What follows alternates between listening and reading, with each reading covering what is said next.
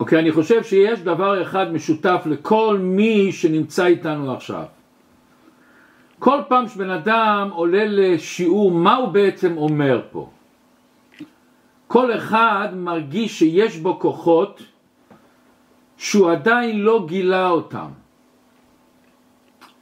בכל פעם שאנחנו מקשיבים באיזה שיעור אנחנו מחפשים איך לגלות את הגדלות שבנו, את העוצמה שבנו. בפרט עכשיו בחודש אלול לפני ראש השנה זה הזמן שכל אחד חושב לעצמו מה הדבר שיכול להעצים אותי, מה הדבר שיכול לתת לי כוח לגדול, להשתנות, לחיות חיים אחרים. חיים מוארים, מלאים ושמחים. איך אני אוכל לעשות את השליחות המיוחדת שלי באופן פרטי? בכלל, איך אני אדע את השליחות שלי בעולם? מהי באמת הנקודה הפנימית שבאתי לעולם הזה? כל אחד ואחד מאיתנו יש לו שליחות מיוחדת כמובן שהוא מיוחד. איך אני מגלה את הייחודיות שלי, איך אני יודע מהי. כל שנה לפני ראש השנה קוראים פרשת ניצבים. שנה משהו מיוחד, ראש השנה זה בשבת, אז אנחנו קוראים פרשת ניצבים ווילך. הפרשה של אתם ניצבים מיד כתוב אתם ניצבים היום כולכם לפני השם. ואומר אדמו"ר הזקן ומבוסס על מדרשים שמה זה ניצבים? ניצבים זה בן אדם שעומד בעוצמה, הוא ניצב. הוא תקוע במקום שלו, הוא חזק במקום שלו. וכתוב מה זה נקרא אתם ניצבים היום? זה מדובר על איזה יום? על ראש השנה. ראש השנה יכול לגרום לנו להיות ניצבים עומדים. מה אנחנו צריכים בכדי לגלות את העוצמות שלנו, את השליחות שלנו? בפרשת השבוע הקדוש ברוך הוא אומר ושבת עד השם אלוקיך ושמעת בקולו. השם אומר שיש לכל בן אדם יכולת לשוב לעצמו באיזשהו מקום, אנחנו בורחים מעצמנו. תשובה זה בא לחזור, שובה לחזור למה שאני. ויש לנו הבטחה שתמיד שערי תשובה פתוחים. ואנחנו תמיד בכל מצב יכולים לגדול, יכולים לצמוח. ובפרשת ואתחנן אומר הקדוש ברוך הוא לבני ישראל וביקשתם משם את השם אלוקיך ומצאת כי תדרשנו בכל לבבך ובכל נפשך. אומר היהודי הקדוש מפשיסחי רב, יק, רב יעקב יצחק רבינוביץ' הוא היה מכונה היהודי הקדוש שהוא מייסד חסידות פשיסחה שיש לה חריפות, למדנות הממשיכים שלו היה רבי שמחה בולי מפשיסחה ורב מנחם מנדל מקוצק ובעצם זה השורש של חסידות גור והוא אומר דבר נורא, הוא אומר יש לנו כלל שמילה בתורה זה כמו שהקדוש ברוך הוא נותן לנו שטר התחייבות. השם אומר לנו אני מתחייב שכל יהוד, יהודי שהוא יבקש ויחפש מובטח לו שהוא ימצא. וזהו ביקשתם, וביקשתם אתה תבקש אתה תמצא. שואל אדמו"ר הזקן, מה זה הוא ביקשתם משם? מה זה משם? איזה מקום זה שם? על מה מתכוונים? אומר אדמו"ר הזקן, כל פעם שכתוב שם, זה מקום הקליפות. היפך הקדושה, סיטרא אחרא. על קדושה אני אומר זה כליבן והוא, מכיוון שהקדושה היא בגילוי. היא אצל כל אחד ואחד אצלנו. הקליפות זה קליפות, זה מקום רחוק, זה מתרחק ממקום הקדושה. סיטרא אחא זה מקום אחר. אומר אדמו"ר הזקן דבר עצום, שאתה הולך לחפש, שאתה הולך למצוא את עצמך, איפה תמצא את עצמך? תחפש ותמצא דווקא בשם. בשם, במקום הקליפות, שם תמצא את הקדושה שלך. במקום הזה טמון הטהרה שלך, הפוטנציאל העצום שלך, ההשראה שלך. הכוחות שלך לגדול, לצמוח, הם שם, הם נמצאים שם, במקום של הקליפות. אם תתגבר עליהם, אם תצא מהשם הזה, אתה יכול לקבל את העוצמות שבך. מה הפירוש של הדברים? מה העומק של הדברים? אז לפני שאנחנו הולכים להמשיך, כמו בכל שיעור, מבקשים לעשות לשיעור את הלייקים, לשתף אותו, לענות תגובות, זה מרגש מאוד לקרוא את התגובות שלכם, להוסיף מנויים, כמה שאנחנו עושים את זה אנחנו זוכים להפיץ שיעורי תורה. אז בכדי להבין את זה בוא היום נלמד ביחד גמרא שאני חושב שהמון אנשים ראו אותה, מכירים אותה, שמעו עליה.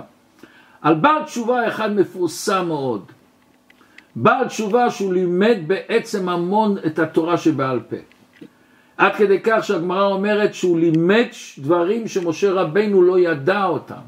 מה זאת אומרת לא ידע? משה קיבל תורה מסיני את כל התורה, אבל באופן של כלל, הוא נתן פרטים שהיו בתוך הכלל. אומרת הגמרא במסכת סנהדרין דף פ"ו עמוד א' אמר רבי יוחנן משנה שלא כתוב שם סתם משנה רבי מאיר. סתם תוספתא רבי נחמיה. סתם ספרה זה רבי יהודה. וכולו אליבא דרב עקיבא. רב עקיבא היה עמוד התורה שבעל פה. ובואו נלמד היום את הסיפור המפורסם על החתונה המופלאה הזאת של רחל, הבת של כלבא שבוע עם רבי עקיבא. אומרת הגמרא מסכת כתובות דף ס"ב שרבי עקיבא היה רועה צאן, רועה צאן בדרך כלל זה אדם מאוד פשוט. אצל מי הוא היה רועה צאן? אצל בן אדם מיליארדר שנקרא כלבא שבוע. למה כלבא שבוע? כלבא שבוע היה בן אדם בעל חסד עצום. וכל אחד שנכנס אליו הביתה או שהוא ראה בן אדם רעב הוא הכניס אותו הביתה ואם היה רעב כמו כלב הוא עשה אותו שבע שבע שבע. ומובן מאליו שזה לא רק שבע בגשמיות. יש לפעמים שאתה בא למשפחה ונותנים לך אוכל אבל זה לא רק אוכל. בן אדם שהוא עני הוא לא שבע רק באוכל הוא שבע מתשומת לב מחום מאהבה. עד כדי כך הוא היה שבע מכל ההרגשות האלה שהוא היה מלא מלא מלא. ורבי עקיבא היה רועה צאן אצלו. לאותו כלבא שבוע מיליארדר הייתה לו בת. בת מיוחדת מאוד שקראו לה רחל. אותו הבת הזאת, רחל הייתה בחורה מיוחדת בחיצוניות ובפנימיות. לב זהב, יראת שמיים, משהו מיוחד.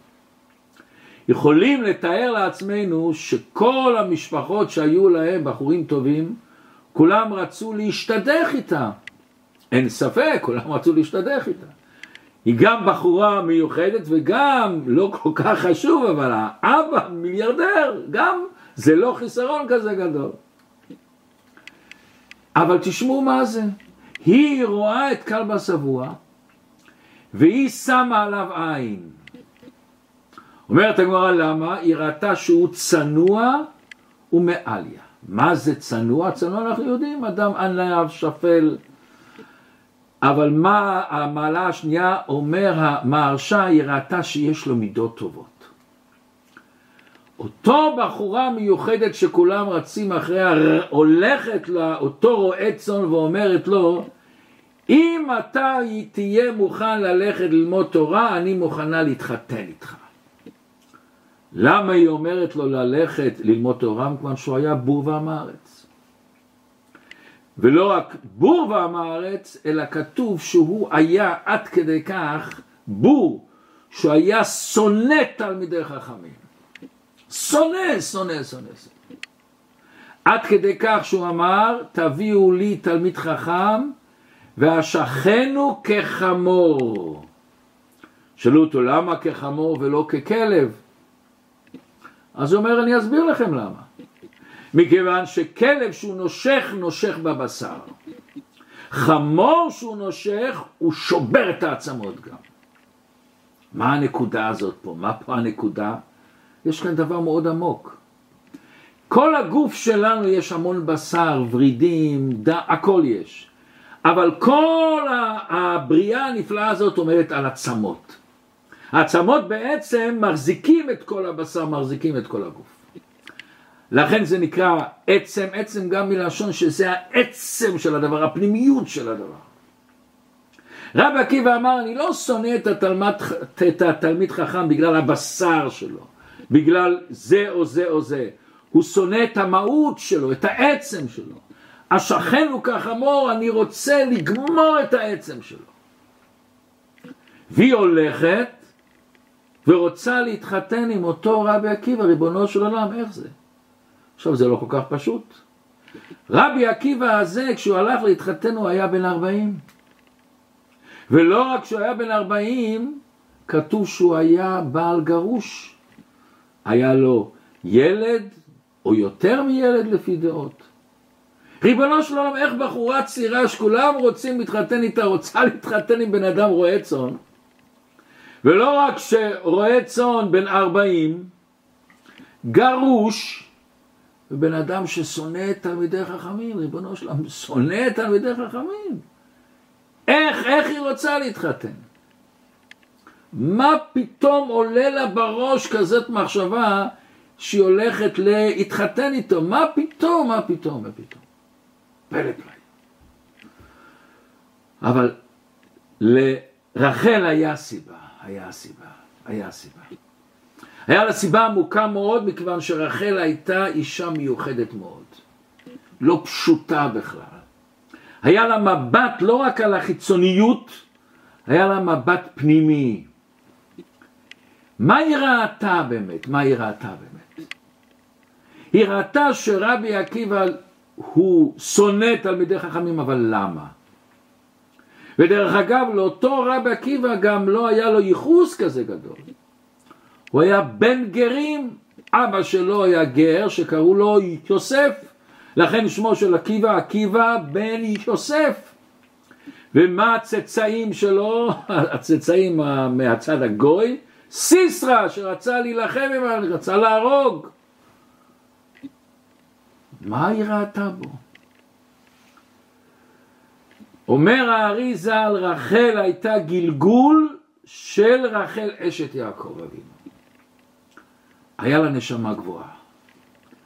היה לה תפיסה עמוקה לראות בדברים את העומק, את הנשמה רק.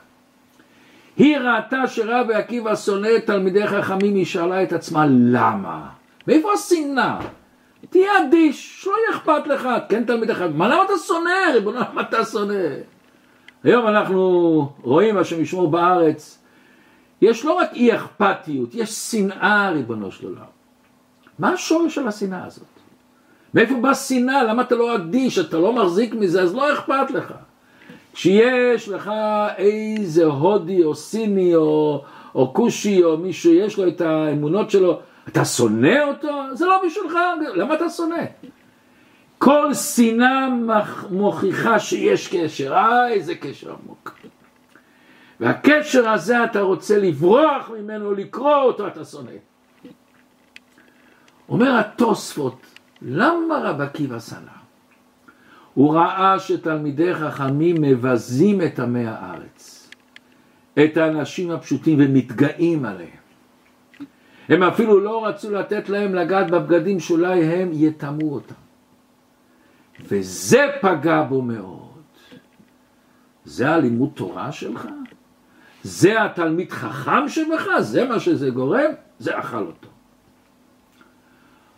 חושבת לעצמה רחל אותו צדקנית. למה זה כל כך כואב לו, ריבונו של עולם? למה זה, הוא מתמרד על זה? אה, הוא טוב לב, הוא עדין. טוב לבריות, אומרת המשנה פרקי אבות, טוב לשמיים. אם יש לו בעל מידות טובות וכואב לו מאוד לראות את תלמידי חכמים במצב כזה, אם הלימוד תורה פעל עליהם, זה לא הקדושה של התורה, זה סימן שהוא קשור לתורה. זה סימן שהוא מעריך את התורה. בלי להיות מודע בכלל, הוא לא יודע, הוא לא יודע שהוא קשור לזה, הוא מאיפה יודע? אבל בתוך תוכו בתת הכרה, בעומק שלו, עד כמה שהוא קשור לתורה, כמה שהוא קשור לקדושה, כמה שהוא קשור לענווה ולביטול, ל, ל, להתקשר בקדוש ברוך הוא. וזה הסיבה שהוא כל כך בועט, וזה הסיבה שהוא רוצה לשוך כחמור. והיא תפסה שיש לו פוטנציאל נפלא. פוטנציאל שהוא לא מודע לזה והוא לא מגלה את זה. והיא אמרה לעצמה, אני הולכת לגלות את האור הנפלא, את הקדושה הזאת שיש באותו עקיבא הרועה צאן. יש אנשים שמסתכלים על בן אדם, רואים רק מה שהוא נראה בחיצוניות, מה שהוא עכשיו. אבל יש אנשים, כמו הרבי, להסתכל על אנשים ראה בהם את הפוטנציאל שלהם. הוא ראה מעל ומעבר למה שנראה בעיניים. היא ראתה מה רבי עקיבא יכול להיות. היא ראתה את העוצמה העצומה שיש לו, את הקשר הנשמתי שיש לו אל התורה. היא ראתה לא רק שהוא יכול להיות תלמיד חכם, היא ראתה שהוא יכול להיות מנהיג, ללמד 24 אלף תלמידים. היא ראתה שהוא יכול להפיץ את התורה שבעל פה, לגלות את הפנימיות של תורה שבעל פה. והיא הייתה רואה את זה כל כך מוחשי, לא פנטזיה, היא הייתה מוכנה לעשות דברים שאנשים אחרים לא יכולים לחלום לעשות על זה. לחלום להתחתן עם בן אדם בן 40, גרוש, עם ילד או שילדים, רואה צאן, מה, איפה השתגעת? היא שמעה בתוך הצעקות שלו. תביאו לי תלמיד חכם והשכנו כחמור. מה היא שמעה פה? היא שמעה קשר לתורה, קשר לקדוש ברוך הוא, קשר לנשמה שלו. היא שמעה שהנשמה שלו רוצה לפרוץ החוצה, לצאת החוצה. וזה מה שהרבי לימד אותנו כל הזמן. תסתכל על המהות של יהודי. לפני כמה ימים הייתי בדיוק, ב... הייתי במפלי מים הגדולים שיש בקנדה, מפלי ניאגרה, ושם השליח של הרב רב זלמן זלצמן. ודיברנו והתוודנו עם אנשים שם, היה מאוד יפה. ואז הוא סיפר שהיה אחד איזה בחור שבא אליו הרבה פעמים הביתה לשבתות, והוא השתנה לגמרי, חזר בתשובה לגמרי. והוא שואל אותו, תגיד לי, מה החזיר אותך בתשובה? השיעורים, הדברי תורה, הניגונים? הוא אומר לו, לא, לא, אני אגיד לך. מה שפעל עליי הכי הרבה, שאתה מדבר אליי בגובה העיניים.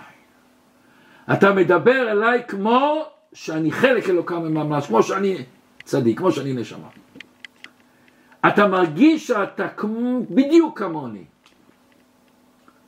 הוא ראה את הפוטנציאל. וזה הרבי החדיר לנו לכל אחד ואחד מאיתנו, תראה את הפוטנציאל. כשאתה הולך לבן אדם ואומר לו ברחוב, תבוא להניח תפילין, מה אתה אומר בזה? אתה אומר שאתה אח שלי. אתה אומר, אתה בלי כיפה, אתה מכנסיים קצרות, עם עגילים, עם מק... מי רואה את זה בכלל? רואים אותך יהודי קדוש. ואני מאמין שאתה מסוגל לעשות את זה. השם אומר לעם ישראל, וביקשתם משם, דווקא במקום שאתה מרגיש שאתה נפלת, דווקא במקום שאתה מרגיש שיש לך מידות לא טובות, דווקא במקום שאתה מרגיש שהיית יכול לעשות יותר טוב. לעשות חסד יותר, ללמוד תורה, להפיץ תורה, לא חשוב במה.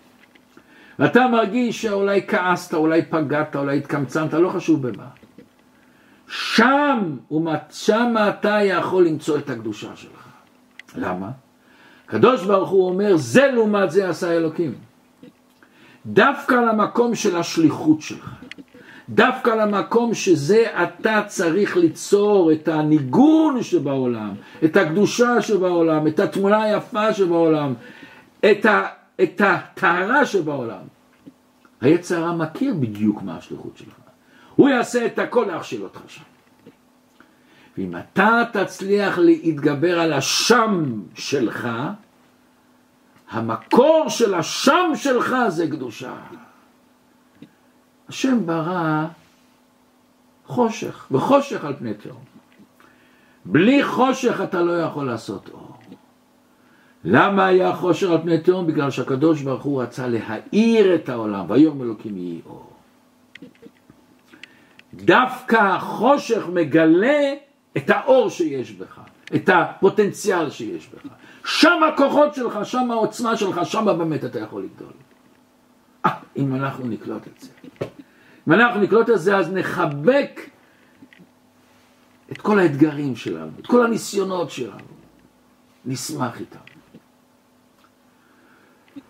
פעם אחת שמעתי מהרב אדין שטיינזלץ, הייתי בירושלים לאיזו התוועדות, אז התוועדנו שתינו, אז הוא סיפר לי סיפור יפה. הוא אמר שיעור באוניברסיטה בירושלים, שיעור במסכת שבת. ופעם אחת הוא הולך לשיעור, הוא בא לשיעור, והוא רואה בא מולו פרופסור למתמטיקה. אז הוא אומר לו, או, אולי אתה בא לשיעור שלנו, מה השיעור? שבת. אז הפרופסור הזה צוחק, אומר, אני שבת? אני רוצה להגיד לך, הרב אדין שטלזץ, אני מקפיד מאוד בשבת לאכול בשר חזיר. שטלזץ נבהל, אז מה עונים? מה עונים? אדין שטלזץ מיד זוכר את השם, תמצא את זה שם. אומר לו אדין שטלזץ, אני יכול לשאול אותך, למה ביום ראשון אתה לא אוכל בשר חזיר? יום שני, יום שלישי לא, דווקא שבת. יש לך קשר לשבת. אז לי יש קשר עם השבת בזה שאני שומר שבת, לך יש קשר עם השבת שאתה אוכל דווקא חזיר. פרופסור פרופסור בא לשיעור. האמונה הנפלאה של רחל שהיא ראתה בתוך השם שמה, בתוך הקליפות, היא ראתה דבר עצום. ואם זה לא מספיק, אם זה לא מספיק, בואו תשמעו מה שכתוב במדרש הגדול. זה מדרש עתיק שמחבר אותו רבי דוד עדני, חי בזמן של גדולי הראשונים, הרשב"א והריטב"א וכל הגדולי הראשונים, וגם כתוב במדרש אשת חיל ועוד מקומות. אחרי שהם התחתנו, אבא שלה כל כך כעס, זרק אותה מהבית, עשה נדר שהיא לא תהנה מכל הנכסים שלו אחרי 120 שנה. היא הלכה לחיות בצריף רעוע, לא היה להם מיטות, אפילו תבל שמו על הרצפה. זה הם עשו מיד אחרי החתונה. ומיד אחרי החתונה היא אומרת לו, רבי עקיבא, הבטחת, אתה הולך ללמוד תורה, אבל הוא לא יודע א' ב'. מה עושים? אז הוא הולך ללמוד תורה. הוא הלך עם הבן שלו, כתוב, אומר המדרש. והתחילו ללמוד א' ב'. אבל אפשר לתאר מה קורה שנכנס בן אדם בן 40 שנה עם ילדים בני שלוש, ארבע, כל ילדים צחקו ממנה, סחבו לו את החולצה, עשו צחוק. והוא נפגע עד עומק נשמתו. אתם ראיתם פעם בן 40 הולך, הוא בא הביתה, אומר לרחל, אני מצטער, אני לא הולך יותר. אני לא מסוגל ללמוד א' ב' עם ילדים קטנים. מה נורמלי, אישה נורמלית תעשה? או שתצעק עליו. הבטחת, לכן התחתנתי איתך, עזבתי את הבית, עזבתי את המשפחה, עזבתי את הלוקסוס, בשבילך. תק, תקרא לו לרב, דין תורה, מה זאת אומרת? היא השתמשה בכוח נפלא, כוח השתיקה. וכל אחד מאצלנו, גם הנשים וגם הבעלים, מכירים שלפעמים הכוח השתיקה זה כוח עצום. זה קשה לפעמים, אבל זה כוח שחוסך המון המון המון בעיות. וזה גם פותר בעיות. לפעמים השתיקה הזאת נותנת לשני, שתיקה רועמת, נותנת לשני להסתכל על הבן אדם השני אחרת. היא שתקה. והיא אמרה לו רעיון מקורי, אני רוצה ללכת לטייל איתך. אבל לא סתם ללכת לטייל כמו זוג אחרי חתונה, אני רוצה לקחת חמור, לקחה חמור, שמה עליו קצת עפר, הניחה עליו כמה צמחים והלכו לטייל.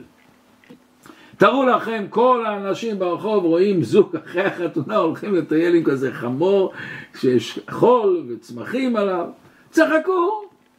יום שני גם צחקו, צחקו. יום שלישי, התרגלו. אחרי כמה זמן בא מישהו מעיר אחרת ורואה כזה דבר, הוא שואל אנשים, מה זה? הוא אומר, מה השאלה? יש כזה ויש כזה, ומתרגלים על זה. אז היא אומרת, אתה רואה? יום ראשון יצרקו ממך בחדר או בתלמוד תורה בבית ספר, יום שני גם. תראה, נראה איזה עומק רחל ראתה בעומק נשמתו של אותו רבי עקיבא, איך היה לה ברור, ברור כשמש שהוא יהיה גדול ישראל. וזה העומק שכולנו מכירים, שרבי עקיבא אמר לתלמידים שלו, שלי ושלכם שלהו. בפשטות מה לומדים? פשוט, היא בגלל, היא דחפה אותי שאני אלמד, לכן התחלתי ללמוד. זה הרבה יותר עמוק. מי גילה את הכוחות שלי, ריבונו של עולם? זה לא רק שהיא דחפה אותי ללכת ללמוד. ואם הייתי הולך ללמוד, אני לא הייתי מצליח. כמה אנשים מתחילים ללמוד בגיל מבוגר, והם לומדים דף גמרא וזה ממשיכים. צומחים להיות?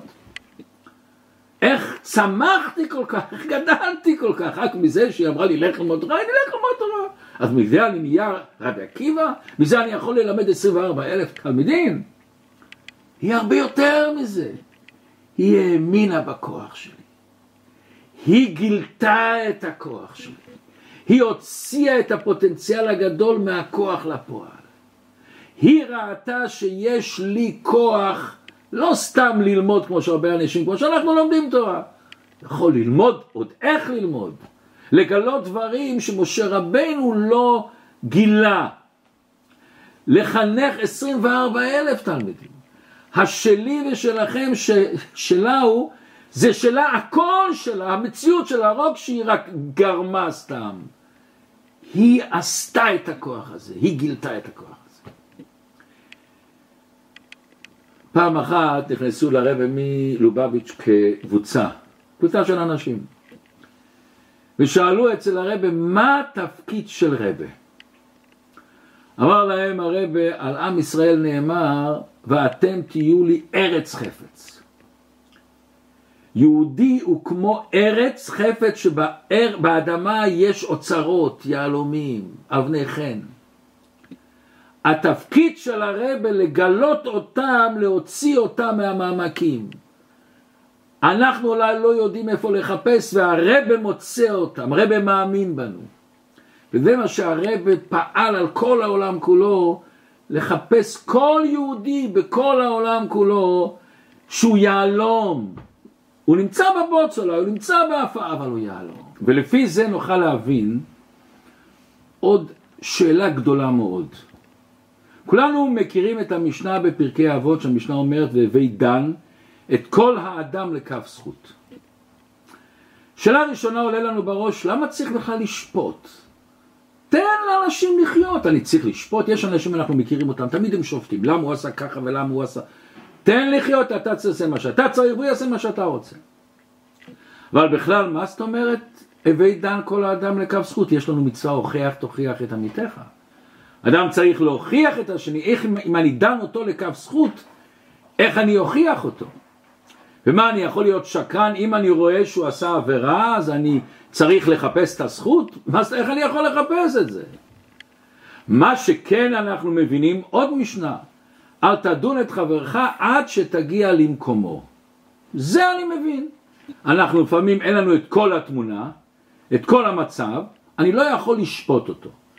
אבל פה המשנה לא אומרת אל תדון את חברך, אלא אומרת המשנה, הווי דן את האדם לכף זכות. יש כזה סיפור נחמד, שמישהו בא לארץ ישראל, בארץ ישראל לבית כנסת, יש שם מים קרים ומים חמים. ויש פלקט שכתוב, יש פה כוסות פלסטיק וכוסות מקרטון. כוסות מקרטון עולים יותר.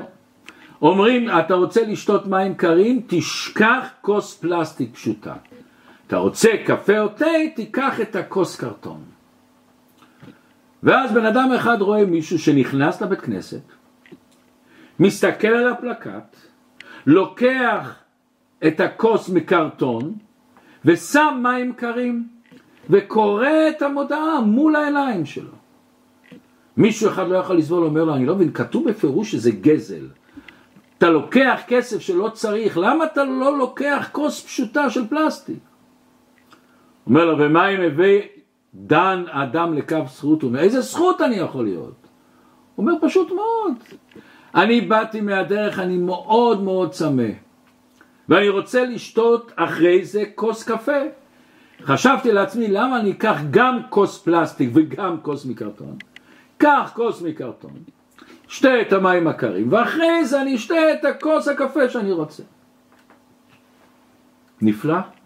אבל מה את אומרת? לדון את האדם לכף זכות. אני חיפשתי תשובה על זה בהמון ספרים, עד שמצאתי ביאור נפלא של הרבה בליקוטי שיחות. הרבה אומר ככה, כמו שהסברנו עכשיו, כל בן אדם יש לו את השליחות בעולם שלו. השליחות היא לגלות אור במקום שיש חושך. השם עשה לכל בן אדם אתגר, ניסיונות, דברים שהוא צריך להוציא, לגלות את הכוחות שלו. אז כל אחד יודע את השליחות שלו, כמו שהסברנו, לפי האתגרים שיש לך, לפי השלילה שיש לך. אנחנו יודעים שבשביל לעשות אור אתה צריך חיובי ושלילי. כל סיבובים של הכוכבים יש שתי כוחות משיכה שמנגנים, ש, ש, שהם יוצרים את התנועה. כל פעם דברים מנוגדים צומחים יותר. יש סיפור נחמד, אנשי חלם, היה להם פעם ויכוח גדול גדול איזה אור יותר חזק, אור השמש או אור הירח. שנתיים וחצי היה מחלוקת, אחרי שנתיים וחצי החליטו אור הירח יותר חזק. למה? הם אמרו פשוט מאוד. השמש מאירה שיש אור. מה החוכמה? יש אור, מה החוכמה? הירח מאיר שיש חושך, זה הגדלות שלו. החוכמה להעיר שיש חושך. אנחנו רואים בצבא שדווקא את החיילים הכי טובים שולחים מאחורי הגבולות, מורידים אותם למקומות מסוכרים דווקא בגלל הגדלות שלהם. כשאתה שולח חייל למבצע גדול שולח חייל גדול ולא חייל קטן. אם שלחו אותנו ויש ניסיונות, אנחנו חיילים גדולים. אנחנו, יש לנו עוצמות. זה הגדלות שלי. ברגע שאני רואה בבן אדם שהוא עשה איזה דבר לא טוב, עשה איזה חטא, לא נתן צדקה, פגע בשני, לא חשוב מה. אני צריך לדון את כל האדם לכף זכות. מה זה כל האדם? היה צריך להיות הווי דן כל אדם לכף זכות, מה זה האדם? אנחנו לא מתייחסים על המעשה, אתה לא פוסק שהמעשה שלו הוא בסדר, המעשה לא היה בסדר, אין ספק בזה. אבל אם הבן אדם הזה יש לו אתגרים, יש לו ניסיונות, יש לו את השם שדיברנו עליו, את הקליפות וסטרה אחת, אני דן אותו, את האדם והידיעה. וואו, אם נותנים לו אתגרים, סימן שיש לו כוחות עצומים. אם נותנים לו ניסיונות, נותנים לו סולמות גדולים לעלות. וזה אומרת לנו המשנה, ודן את כל האדם. שאלנו למה צריך לדון? צריך לדון! צריך לדון את כל אדם לכף זכות, לראות שיש לו מעלות, ואז אני מוכיח אותו. כשאני מוכיח בן אדם ואני אומר לו את הדבר שהוא עשה לא בסדר, ממי אנחנו יותר מקבלים תוכחה? ממי שאני מרגיש שהוא מעריך אותי, רואה בי גדלות, רואה בי עוצמות, רואה בי חום, אהבה, אני נמשך אליו, אני מאמין במה שהוא אומר. הוא מדבר אליי מתוך קשר, מתוך אהבה והערכה. דווקא אם אני דן את האדם לכף, את כל האדם לכף זכות, זה יפעל שהתוכחה שלי תתקבל אצלו. זה יפעל שהדברים ייכנסו ללב שלו והוא ישתנה באמת.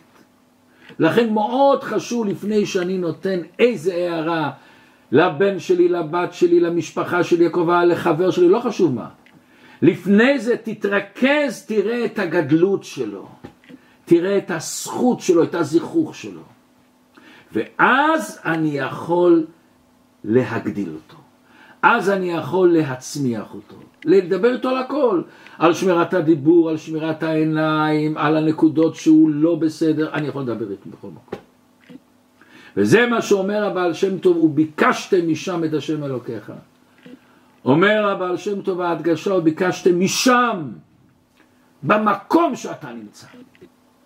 לפעמים בן אדם חושב, מה, אני כל כך רחוק, אין לי סיכוי, אני לא שייך לקדושה, אין לי שום הרגשה. הווי דן את כל האדם לקו זכות, זה גם אותך לבד. גם אם אתה מסתכל עליך שיש לך חסרונות ואתה לא בסדר ואתה... אה, גם אותך תדון לכף זכות, תראה את הטוב שבך. וזה נותן לך את הכוח לחזור בתשובה. זה נותן לך את העוצמה הנפלאה לגדול, לצמוח. לא להיות ראש קטן, לראות ראש גדול. עכשיו בואו נראה עוד בקיצור דבר מאוד מעניין. אמרנו שרחל הייתה גלגול של רחל אשת יעקב. אומר האריזה שיעקב התגלגל בנשמה של רבי עקיבא. אנחנו יודעים תמיד שזיווג זה אחד משלים את השני. האיש את האישה והאישה את האיש. יעקב אבינו בא והוציא את רחל שהיא הייתה במקום הקליפות, הייתה אצל לבן, הייתה שם בשיא השכרות והרמאות. עבדו עבודה זרה שם. הוא הוציא את הקדושה, הוא הוציא את רחל אימנו, הוציא אותה משם מהקליפות והרים אותה.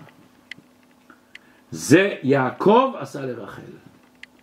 בגלגול הבא, רחל היא הוציאה את רבי עקיבא. שרבי עקיבא הוא הגלגול של יעקב אבינו.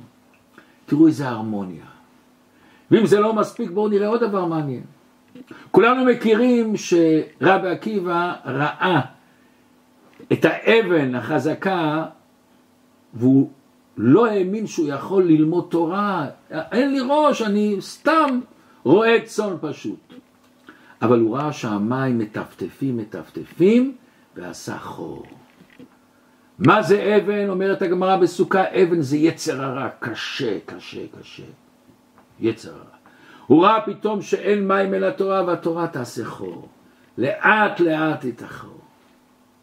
בואו נחזור ליעקב אבינו. איפה יעקב אבינו פגש את רחל? על יד הבאר. והוא שואל את הרועים למה אתם לא משקים את הצאן? יש את האבן הגדולה ואנחנו מחכים שכולם יבואו ביחד.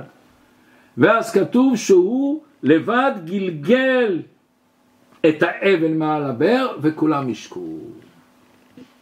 אומר רש"י כמו שמוצאים פקק מהבקבוק. מה היה כאן? מה הפנימיות שלו? באה תורת הקבלה ואומרת דבר נפלא, אמרנו אבן זה יצר הרע, האבן הזאת מכסה את הבאר, את המים. יעקב אבינו רצה להוציא את רחל מהקליפות. הוא הוציא את הפקק לגלות את המים. תראו איזה קשר נפלא יש בין יעקב ורחל ובין רבי עקיבא ורחל. שיהיה לכולנו כתיבה וחתימה טובה, שנה טובה מתוקה, שנתחיל להסתכל עלינו בצורה אחרת. להסתכל עלינו כמו שרחל הסתכלה על רבי עקיבא, לכל אחד יש את הניצוץ של רבי עקיבא. מכיוון שכתוב שמשה רבנו נמצא אצל כל אחד ואחד, ורבי עקיבא הוא גם ניצוץ של משה רבנו. לכל אחד יש את הכוח לגדול, לצמוח. לכל אחד יש את הכוח לחפש דווקא, וביקשתם משם, במקומות שאתה לכאורה חלש ולא טוב, תדע לכם, שם תמצא את הקדושה שלך. שם שאתה יכול לגדול מזה. המון אנשים, ממה הם צמחו? דווקא מהאתגרים, מהקשיים שלהם, מהניסיונות שלהם. וכל אחד מאיתנו מכיר את זה, ממה גדלנו. כל אחד בתחום שלו הוא גדל דווקא מהקשיים שהוא התחזק מהם, צמח מהם. ושיהיה לכולנו כתיבה וחתימה טובה לשנה טובה ומתוקה.